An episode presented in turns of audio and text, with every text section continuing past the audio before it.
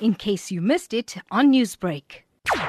Becoming very, very alarming now, especially, you know, with the government instruction in terms of just a few simple things like social distancing and wear your mask or use your mask and then make sure you sanitize and wash your hands. There's a challenge that we have in, you know, it's uh, people are still taking it lightly.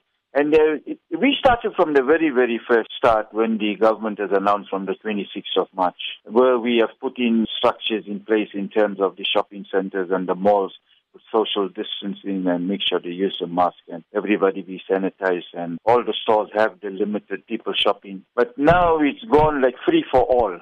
Now, how have you, as the Community Policing Forum, been enforcing the rules as you find people breaking them? When we are there and when we exercise, you know, the duties of social distancing and use your mask, they, they do it and they respect what we say is only when we're there. But once we go out, it's back to normal.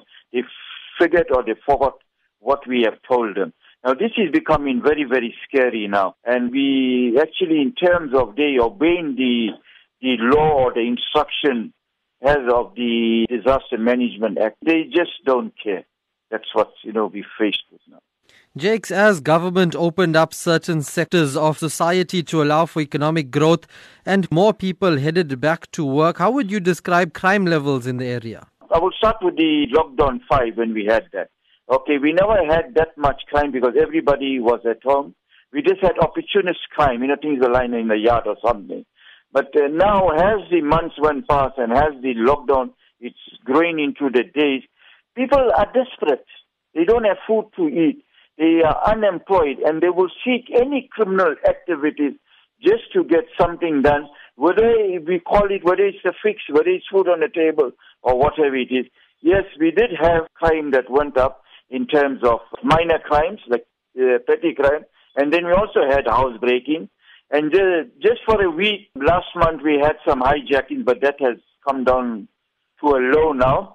Yes, with sectors as the business sectors has been open, uh, well, obviously we are not at full throttle yet.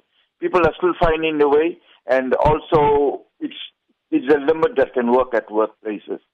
Newsbreak, Lotus FM, powered by SABC News.